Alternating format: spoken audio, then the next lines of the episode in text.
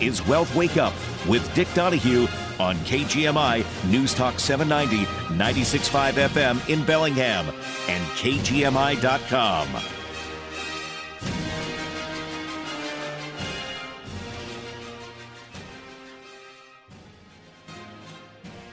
Welcome to Wealth Wake Up Live. Dick Donahue with you this Saturday, live and in studio. And we are going to start out, as we always do, with our weekly wrap.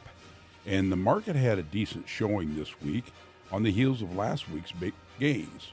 Market participants were digesting another heavy flow of earnings news, but the news was largely overshadowed by moves in the mega cap stocks.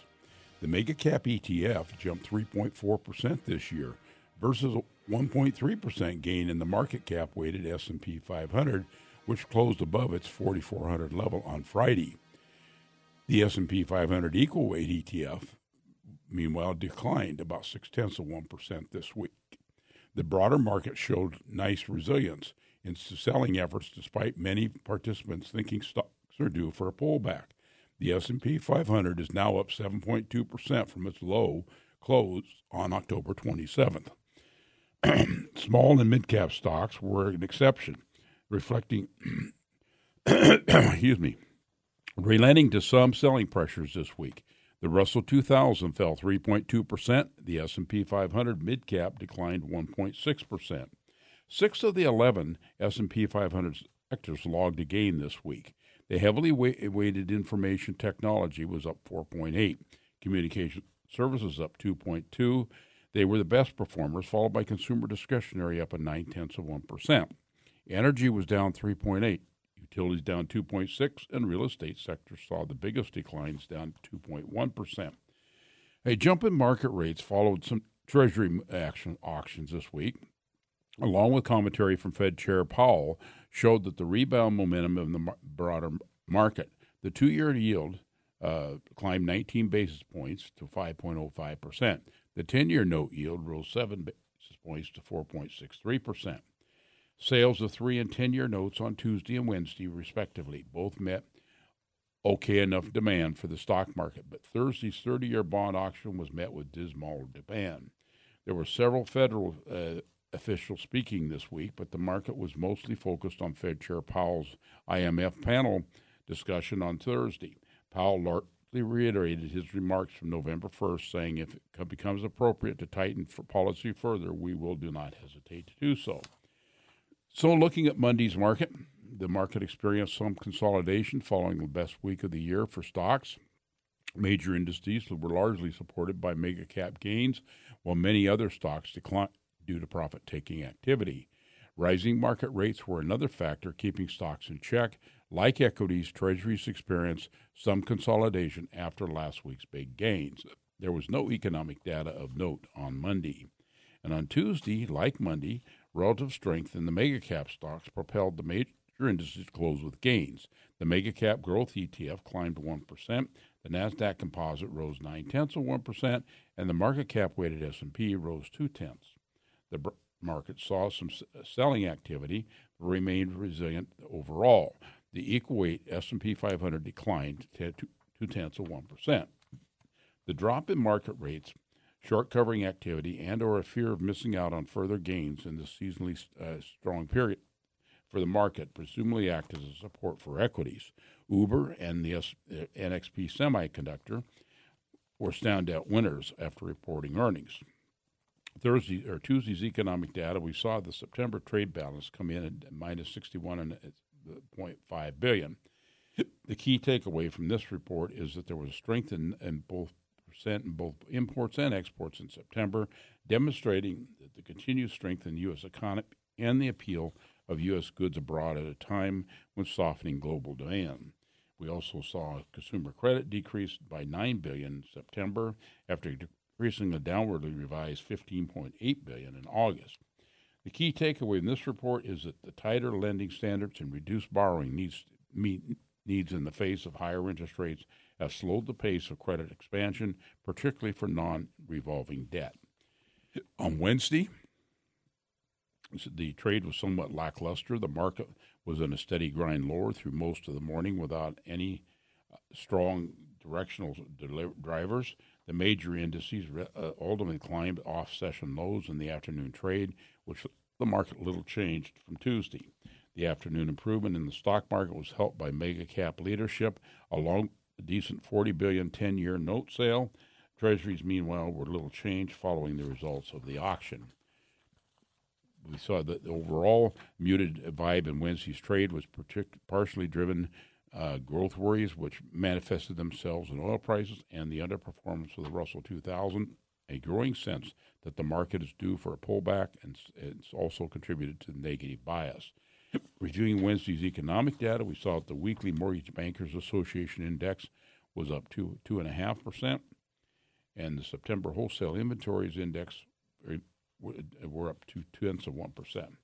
On Thursday, Thursday's trade looked similar to recent sessions in the early going. The major indices traded in narrow ranges as participants awaited the results of the 24 billion 30-year bond action at 1 o'clock Eastern, followed by Fed Chair Powell's IMF panel discussion at 2 p.m. Eastern. Selling picked up in response to those events, which left the major indices near their worst levels of the day at, at the close. Stocks took a sharp turn lower, and Treasury yields turned higher immediately after the result of the 24 billion 30-year auction showed much weaker demand than the sales for the 3 and 10-year notes over the past 2 days. The major indices continued to decline during Fed Chair Powell's IMF panel discussion.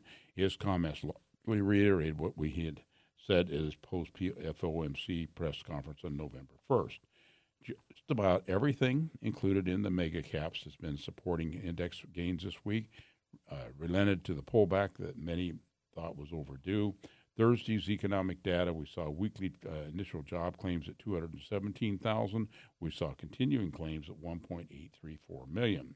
The key takeaway from this report is that continuing jobless claims have reached their highest level since April, landing, uh, so, lending some reason, re- response resonance to the idea that there's some softening in what is still a generally tight labor market.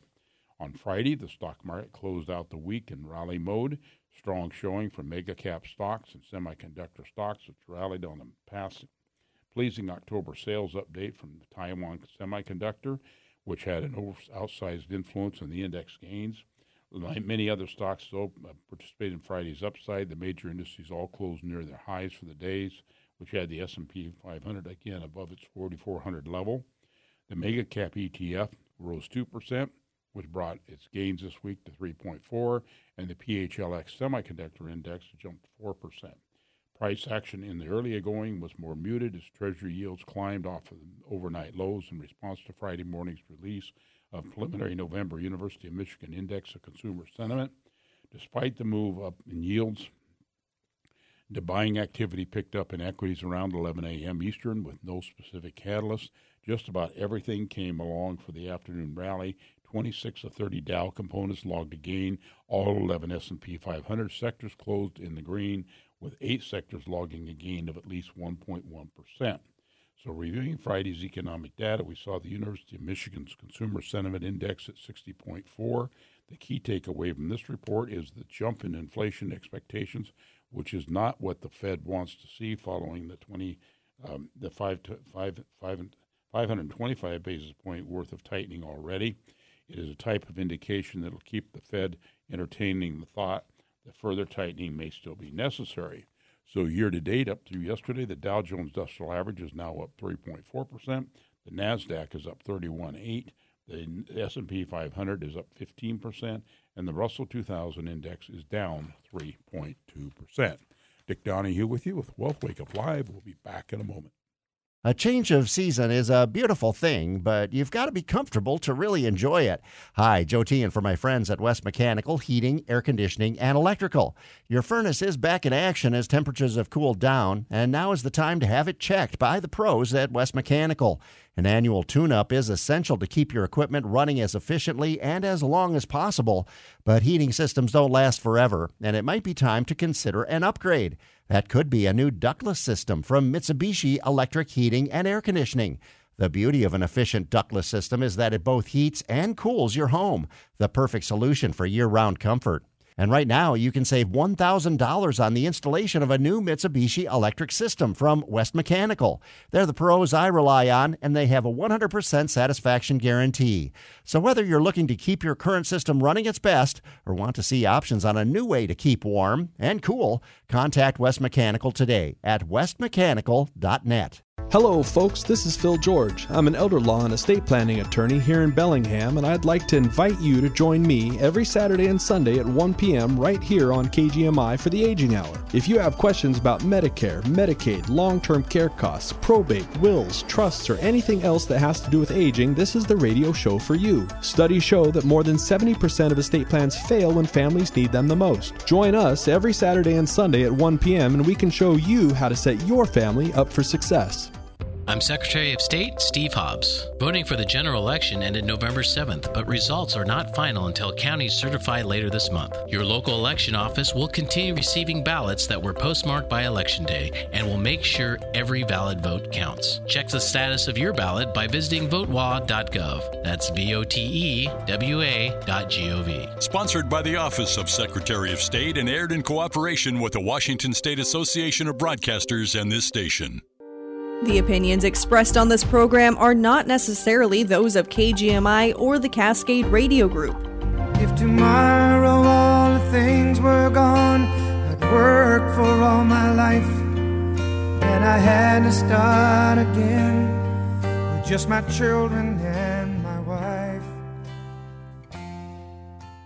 Welcome back to Wealth Wake Up Live. Dick Donahue with you here in studio today, and we are asset advisors. We are located out on the Pacific Highway. That's Old Highway 99, runs parallel to I 5 north, I guess actually all the way up from Costco, all the way up to Ferndale. But, but um, take go off the Slater Road, go to your right, come up the old Highway 99. We're out there in the Pacific Commerce Center. Our address is 5060 Pacific Highway, Suite 101, Ferndale 98248. Our phone number 360-733-1200. Well, looking at the high frequency data tracker that we follow every week, we found that initial jobless claims, as I mentioned a minute ago, but for the week ending November 3rd, there were 217,000. Uh, that was actually an increase of 1.4%. And then we saw continuing jobless claims as of October 27th, 1,834,000, and that was a decline of 1.2%. We saw that box office receipts for the week ending November 9th, you may, be, if you follow what I'm giving these box office re, uh, reports every week, they've been extremely volatile. This week down 52.3%. We saw rail cars uh, uh, uh, down traffic about down about 2.9 percent in the last week. Steel production was down a half a percent. Hotel occupancy at 59.7 percent was down almost nine and a half percent.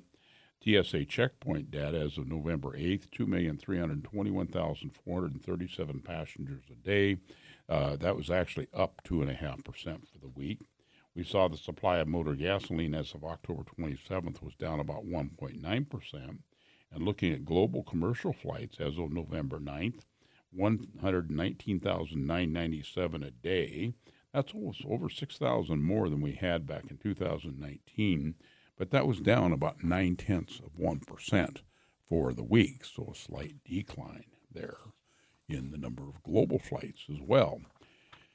Well, you know, starting back in mid 2020, we began worrying about forecasting higher inflation. The reason behind this was our belief in Milton Friedman and his view that inflation is too much money chasing too few goods. Not only did the Federal Reserve, or the Fed, allow the M2 measure of money to supply roughly 40% in 2020 and 21, but COVID policy disrupted supply chains with pandemic benefits stimulated demand. If you look at, we examine this, the surge in inflation to 40 year highs in 2000 in the U.S. has proven far from transitory. The growth in the consumer price index has now exceeded the Fed's preferred target of 2% per year over year over year inflation for almost three years.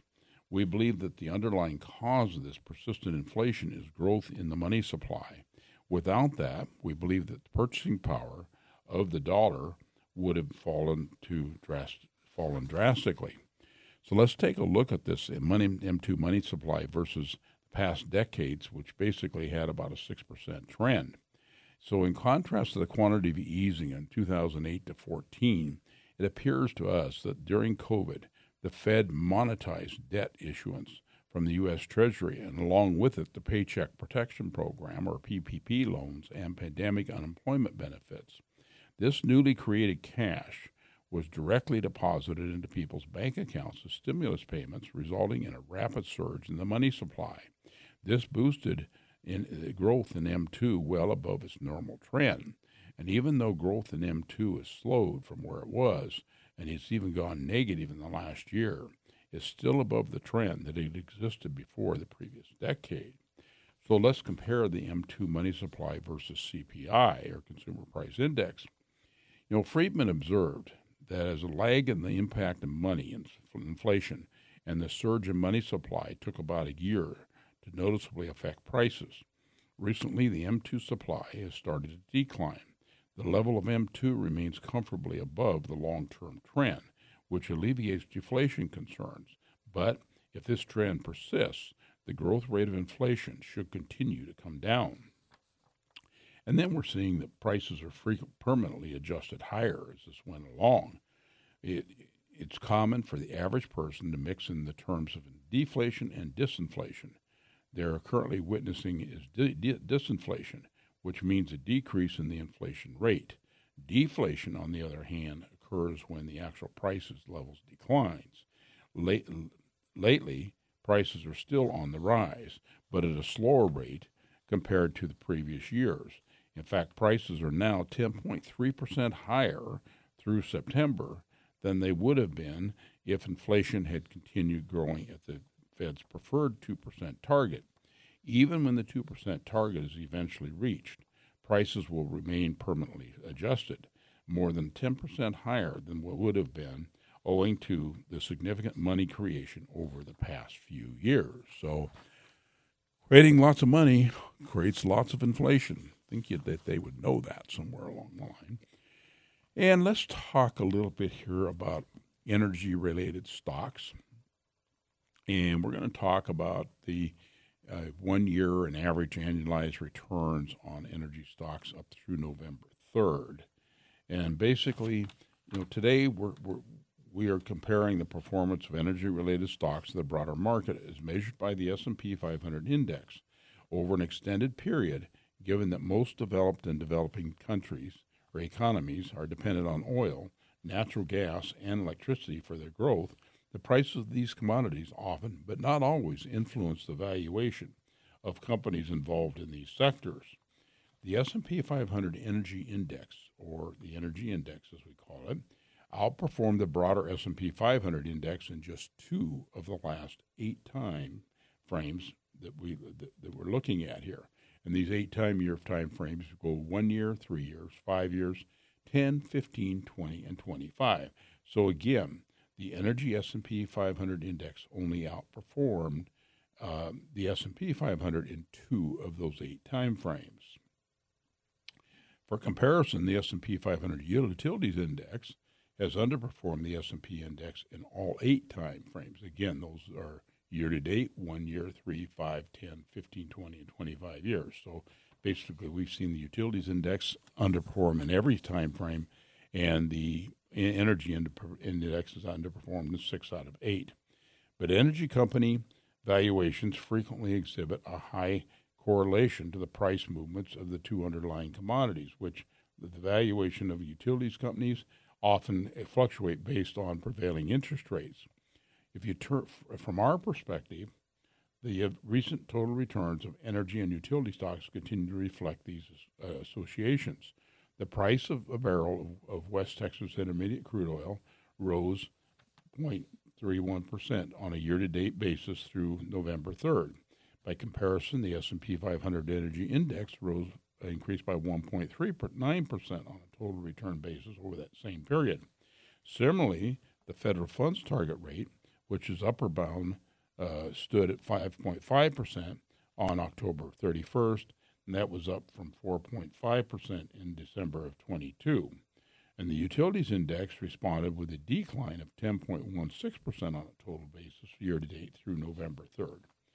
The price uh, to earnings ratio or multiples of the S&P 500 and the utilities index stand below their 20-year averages, while the PE ratio for the energy index sits well above its 20-year average.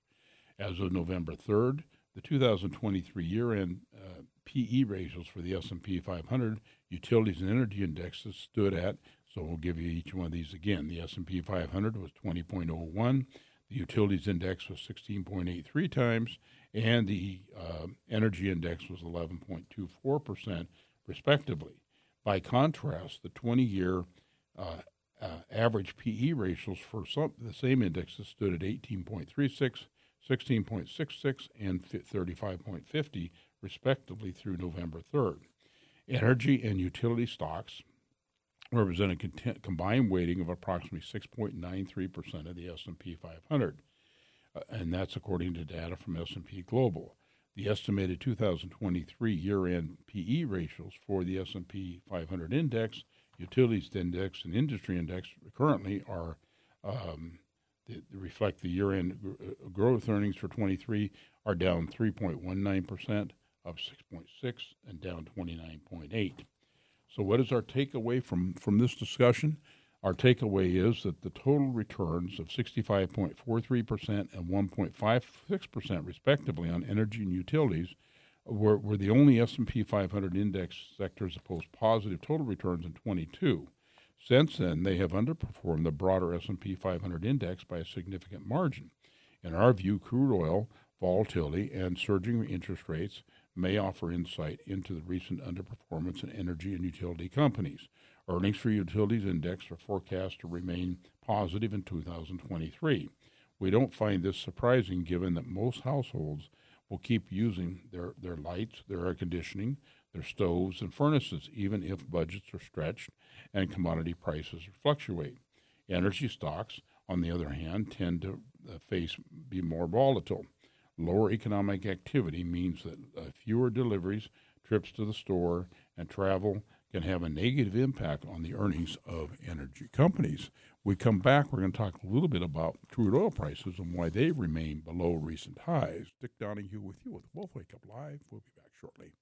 Dewaard & Bode's Black Friday early access sale is underway and you don't want to miss it. Black Friday pricing is available now on appliances, barbecues, mattresses, and more at all three Dewaard & Bode locations in Bellingham and Burlington. Now is the time to prepare for the holidays with extra special savings on all things cooking, like ranges, wall ovens, cooktops, microwaves, and more, plus delivery and installation before Thanksgiving. Upgrade your mattress this weekend with Black Friday savings on Tempur-Pedic, Sealy, and Stearns & Foster. You'll also find savings savings up to 50% off on end of season closeouts and floor model appliances and mattresses. Keep your cash for the holidays and pay no money down and no interest for two full years on qualifying appliances and up to five full years on qualifying mattresses. Shop in confidence with Dewaard & Bode's 30 day local price match guarantee so you know you're getting the best price in town. Shop the biggest sale of the season during Black Friday early access at Dewaard & Bode right now in Bellingham and Burlington. Financing OAC offer qualifications.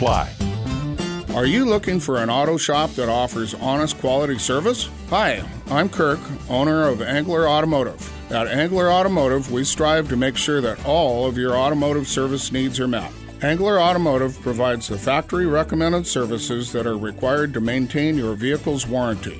Angler Automotive, outstanding quality with honest, reliable service. Check us out online at anglerautomotive.com. This week with PNW Perks, Hella Provisions is back to make your holiday shopping that much easier. Hella Provisions is Bellingham's unique specialty grocery with a European flair. Take home tasty ingredients from Hella Provisions Market to upgrade your pantry or throw a decadent cocktail party. Hella Provisions offers gift baskets and kits, grab and go sandwiches, and catering.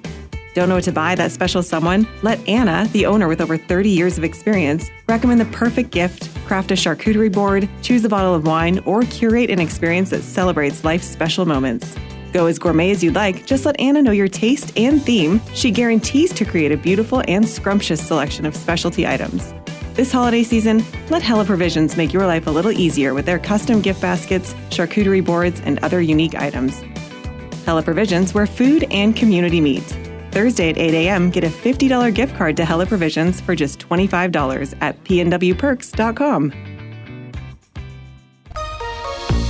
latest local news and important topics of the day from the West Mechanical Studio. Tired of inefficient heating, poor indoor air quality, and rising energy bills? Contact West Mechanical today to explore going ductless with a system from Mitsubishi Electric Heating and Air Conditioning. Find them at westmechanical.net. Get the latest news and information 24 7 with KGMI News Talk 790, 96.5 FM in Bellingham and KGMI.com. CBS News Brief. Israel's attacks on Hamas in Gaza are intensifying around hospitals. A surgeon told the BBC the situation is dire. We are in the main building of the hospital. No, uh, no, we cannot get outside of the building because uh, there is a shooting everywhere. There's a federal investigation into campaign fundraising in New York City. Anyone with ties to two specific companies are being scrutinized, including Mayor Adams. WCBS's Dick Brennan. It was determined that this person acted improperly and could have been trying to mount a cover up, the sources said. We're told this person is not in the mayor's immediate circle. An FBI spokesperson declined to comment. Michigan football coach Jim Harbaugh won't be on the sidelines for the rest of the season, punished for signal stealing. CBS Detroit's Ronnie Duncan. The University of Michigan says that the discipline by the Big Ten commissioner ignores their right to due process as it comes before the end of the investigation. CBS News Brief. I'm Stacy Lynn. And I'm proud to be an American where at least I know I'm free. And I won't forget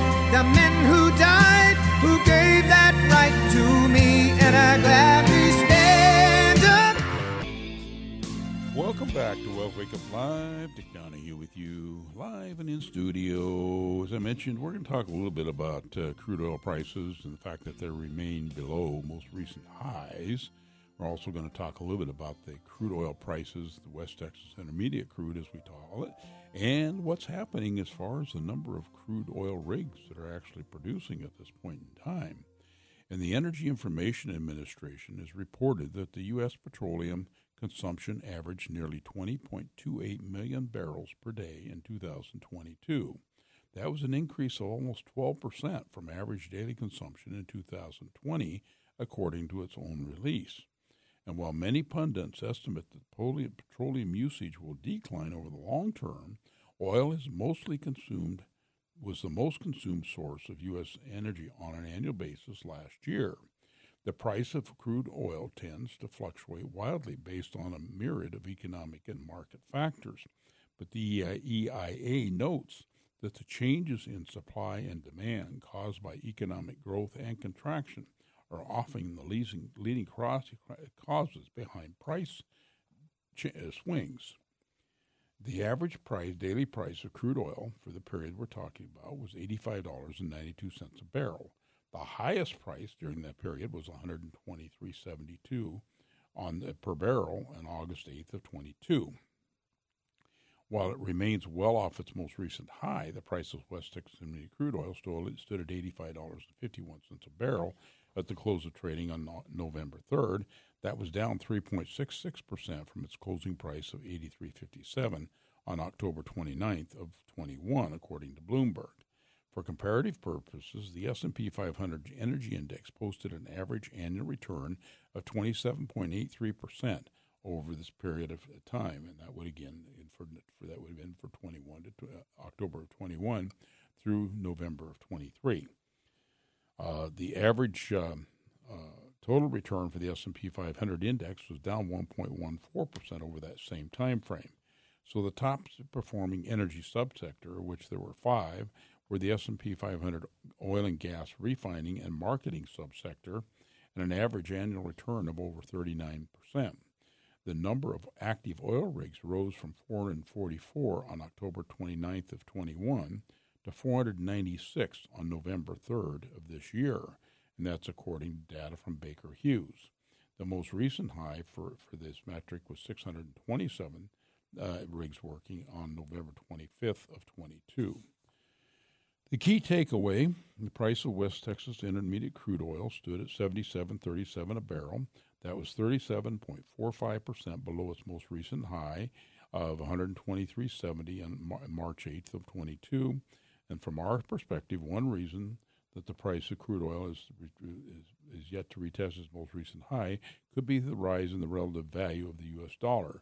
Because from October 29th to 21 through November 3rd, the U.S. dollar rose by 11.5% against a basket of foreign cur- currencies, as measured by the U.S. dollar index.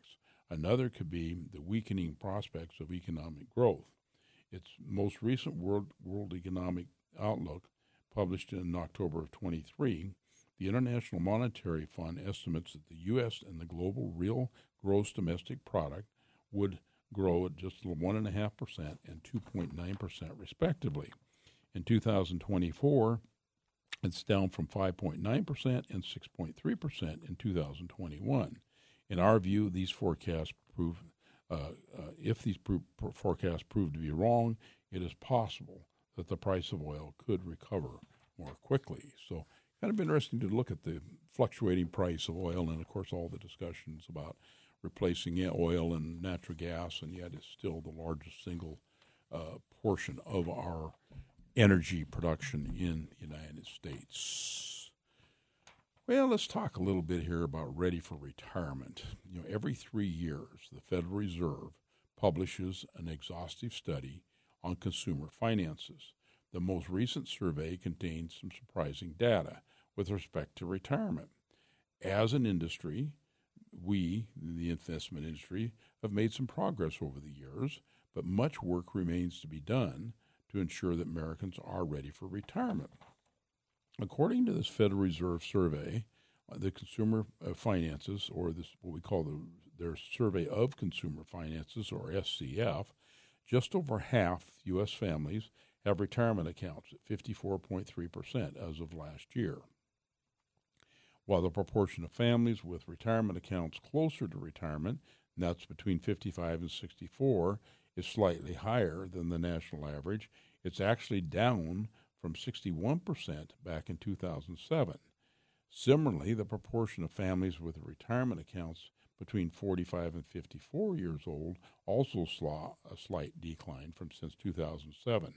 Interestingly, the SCF revealed that prior to the 2008 global financial crisis, retirement was the most important reason that families saved. But after the global financial crisis, uh, there appears to have been a behavioral shift around savings as families have pr- prioritized liquidity, i.e., having money set aside to cover an unexpected job loss or home repair over retirement.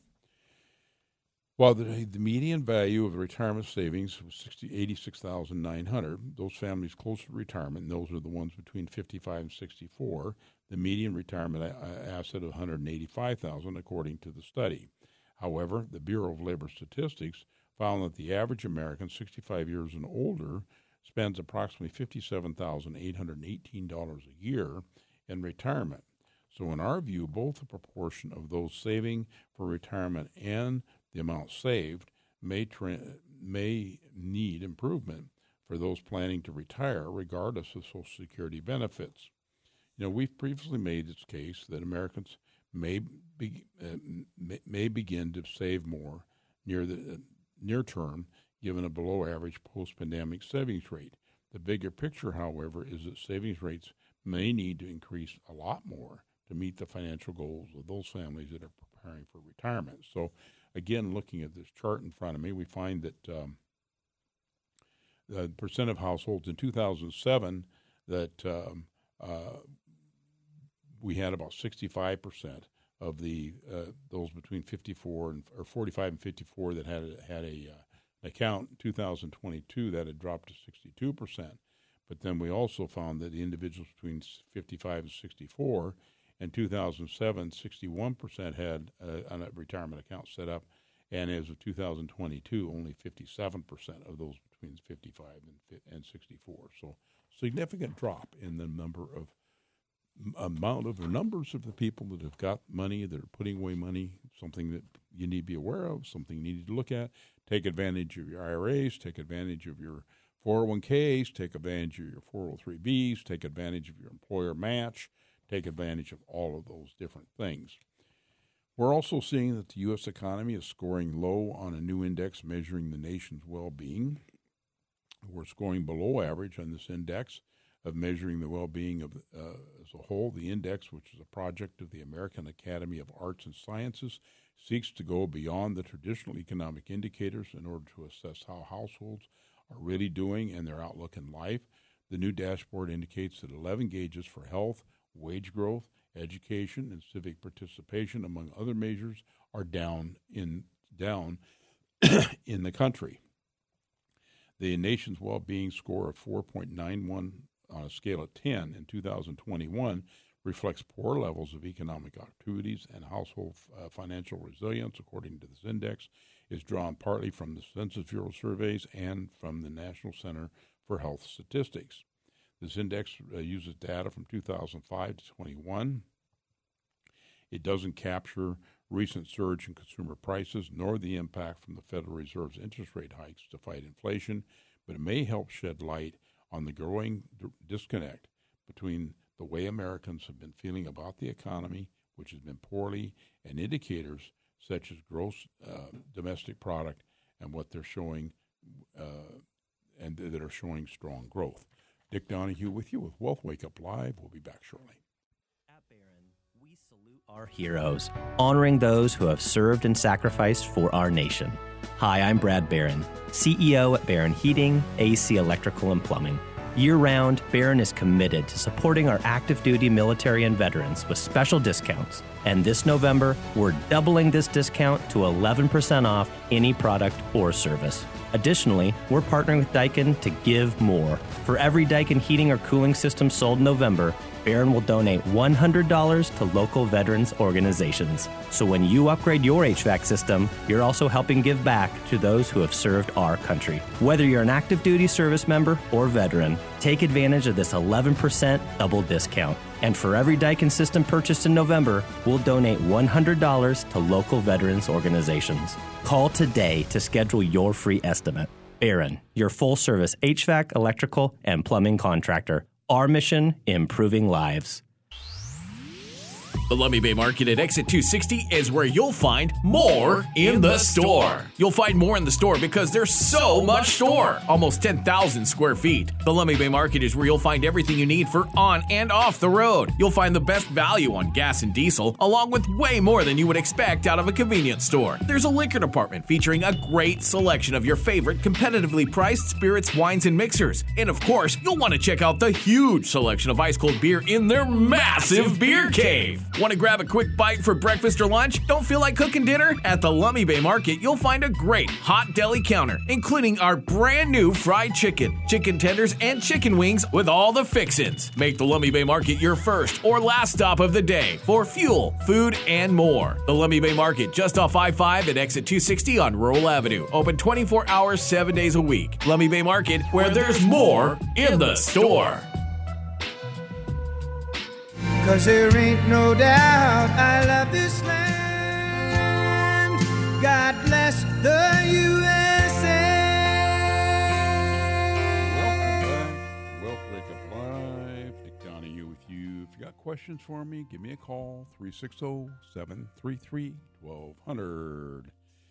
Well, we're seeing that the U.S. 30 year mortgage rate tumbles the most in more than a year. The average 30 year rate plunged this last week by the most it has in a year, helping generate the biggest advances in home purchase applications since early June. The contract rate on a 30 year fixed mortgage slid 25 basis points to 7.61%. That's the lowest level since the end of September, according to the Mortgage Bankers Association. The group's index for mortgage applications for home purchases increased by 3% in the week ended November 3rd, according to data that came out on Wednesday. The U.S. 30 year mortgage rate slumps in its latest week, which was a decline in borrowing costs, helped stabilize home purchase measures. The second straight weekly decline in mortgage rates is the first since mid June. It offers a modest relief to those struggling housing market. Mortgage rates remain uncomfortably high and are discouraging many homeowners who have locked in rates at much lower rates from moving. That's put pressure on the supply and has kept prices elevated. So, looking ahead, we think we now see the peak in mortgage rates, and we anticipate a steady decline over the next couple of years, according to Thomas Ryan, who's the property economist for Capital Economics, and said in a note. He said, even so, we don't expect them to fall below 6% before the end of 25 and far higher than the 4.1% average of the 2010 decade. He said it'll keep affordability stretched and it'll dampen any potential for a major recovery in housing activity. the Federal Reserve's decision last week to hold interest rates steady for a second straight meeting is offering some hope for the housing sector. While policyholders reaffirmed that they keep borrowing costs elevated in the near term, real estate stocks rallied last week on speculation that the central bank could be nearing the end of its tightening cycle. This outlook has helped bring the 10 year Treasury yield down from its peaks reached in October. Mortgage rates tend to move in, in tandem with the government yields. The Mortgage Bankers Association's overall index of applications, which indicates purchasing and refinancing, rose 2.5% this last week. That's from its lowest level since 1995. Refinancing activity also edged up. The MBA survey, which has been conducted weekly since 1990, uses responses from mortgage bankers, commercial banks, and thrifts. The data cover more than 75% of all retail residential mortgage applications in the United States. So, pretty broad based survey and millennials. Millennials are joining the rank of sandwiched caregivers. What do we need to know about this? Well, the oldest millennials are caring for children and aging parents. They're feeling this squeeze, according to a New York Life survey. Nearly half of sandwich generation caregivers say that they've fallen behind on essential expenses at some point in the last year, and three quarters of them say that they're exploring financial products to cover their own long term care needs. American adults who pro- provide care for both children and lo- aged loved ones, so called sandwich generations, are more balanced in terms of gender than they were three years ago, and they now include the oldest millennials, according to a survey out from New York Life. New York Life uh, conducted the poll re- uh, results between August 31st and September 10th. There were 1,003 sandwich generation adults that were included, and those are, they are those that provide care for aging parents of one or more children. It's noted that the release of the results comes at the beginning of the National Family Caregivers Month. The demographic shift that we're seeing in caregiving is really significant. The survey found that 46% of self reported caregivers are women but 55% are men. There's a big change from 2020 when, when 64% of caregivers were women and 36% were men. We're also seeing the survey also identified a generational shift in caregiving. 2023, 68% of self reported caregivers are millennials, 23% are Gen Xers. In 2029, in 2020, 39% were millennials. Again, it can be compared to 66% now, and 40% were Gen Xers. We've seen a quarter of sandwich generation adults in 2023 were Hispanic. That was up from 15% in 2020. 87% of respondents reported that they could provide care for an aging relative and a, ch- a child younger than 18. 48% also care for older child, and 30% care for one with a chronic condition. In addition, 48% said that they're caring for either their over their own or a family member's grandchild. And as a type of care that Sandwich Generation primarily provides for aging relatives, 45% do so for financial support, another 45% run errands on their behalf, and 44% prepare their meals. For older children, caregivers mainly provide financial and housing support. So let's talk a little bit about this caregiving burden. We're seeing that the sandwich generation adults in this survey said that they spend 50 hours per week on caregiving. Female caregivers reporting higher emotional and mental uh, strain and less financial uh, confidence than men.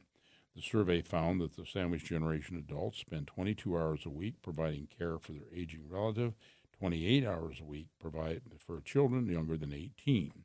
That's 10 more hours per week than the typical 9 to 5 job, according to the survey. Nearly half of the sandwich generation adults identified a time when their household was unable to meet essential expenses because of the costs of caregiving in the previous 12 months. And 9 of 10 sandwich generation respondents said that they have made a lifestyle change or a financial decision uh, because of the caregiving responsibilities. 34% said they've cut back on other expenses. 26% have contributed less or nothing to their emergency savings, and 26 have taken um, uh, t- taken on more debt. 95% of sandwich generation adults reported that caregiving affected their prospective personal finances. 47% said it, mental mental uh, health stress is 44%, and social life also said that 44% of them were impacted. Okay, well, let's see here. We'll take a look here. Well, we're seeing that um, the U.S. retiree surplus is still near two, 2 million years after COVID. What that means is that uh, three and a half years after the COVID struck, the U.S. has more than 2 million more retirees than we predicted. It's uh, one of the most striking and enduring changes in the nation's labor force. The so called Great Retirement, uh, induced by COVID 19, is evidenced by a divergence between the actual number of retirees and the predicted by the Federal Reserve's economic model. Well, down from 2.8 million gap late last year, it remains elevated today and has even risen from a 1.7 million in June. Again, we're looking at about 2 million. So before the pandemic, the participation rate for workers aged 65 and older had reached 20.8% before dropping 2.5 percentage points in July of 21. That meant that over 65, 20.8% were still working. The rate for some remain, uh, since, since risen to percentage to 19.3%, but remains well below its pre pandemic high. The lack of older workers is also creating some shortages. In Michigan, for example, state law was tweaked to make it easier for teachers to return to work without Uh, impacting their pensions. And before this summer's rise in excess retirees, there was speculation that a whole unretirement wave was underway, but that seems to have not been the reality. Many older Americans are leaving the labor market on a one way street, while many miss the routine, routine uh, stimulation and want to resume work for financial reasons rejoining the workforce can be difficult. Skills atrophy, work connections rapidly fade, job seekers may confront ageism, all making it harder for many older workers to find a job. In 2022, the main duration to find a job aged for people 65 and older was 31.6 weeks, eight weeks longer than the overall average. Uh, before the pandemic in 2017 and 19, about 3% of retired workers on average ended up having a job a year later. So, significant changes in the way the workforce is being made up, and uh, older people decide to want to go back to work. They're not necessarily being hand out welcome. But we can also talk about consider unright retiring in order to stay active and stay engaged. We're finding that many individuals do look forward to retirement, viewing it as a time of relaxation but they wake up when they like to, do whatever they want during the day. But after that initial honeymoon period, some retirees find that they're missing the sense of structure and purpose of work formerly provided. This leads again to many wanting to unretire or take on paid work again. Notably, notably, as I mentioned a few minutes ago, returning to the labor force does not mean that an individual must go back to full time work or even their previous profession. In this case, uh, unretiring in many cases might be things like buying a lakefront property, including three cottages, one for the owner and two that could be rented out. In this case, a family example that was taken here, they did this. They enjoyed living on the lake, but the work involved in renting out the cottages, the income it brings in, has brought several benefits as well. For instance, the weekly cadence of uh, vacations coming in and out, the work required to turn over each cottage, has added structure to their schedules. In addition, uh, tracking rental schedules, maintenance requirements, tenant communications, and other responsibilities help keep, in this case, his family in good mental and physical shape. Further, at a time when some retirees have a hard time replacing their social connections with workplace that can provide, In this case, they say they've enjoyed meeting and interacting with a variety of renters that stay on their property. Finally, the rental cottages have provided an additional income stream and for the, for them in their, uh, their retirement, reducing their dependence on performance of their investment portfolio. Only the key point is that while managing a rental property may not be for everyone, it provides an example of how retirees can get many benefits of working. They can have structure and income without necessarily returning to full time employment. So, just one example of what we're seeing happen out there where a lot of people they're saying, well, they went out, they tried to find that job, they couldn't find that job, so they went out and bought their job and uh, finding tremendous satisfaction in doing so. This has been Dick Donahue with you with Wealth Wake Up Live here on KGMI. As always, if you've got questions for me, give me a call, 360 733 1200. Don't forget our show tomorrow morning at 9 o'clock. Hope you have a great week, and we'll be back here next Saturday. Wealth Wake Up Live. Thanks for listening.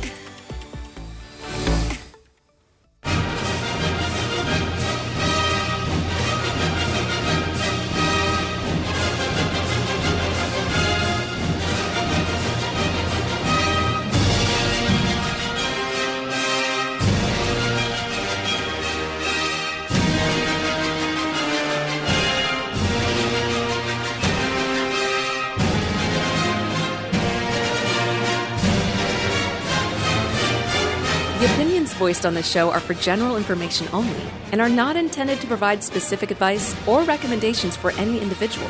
To determine which strategies or investments may be suitable for you, consult the appropriate qualified professional prior to making a decision.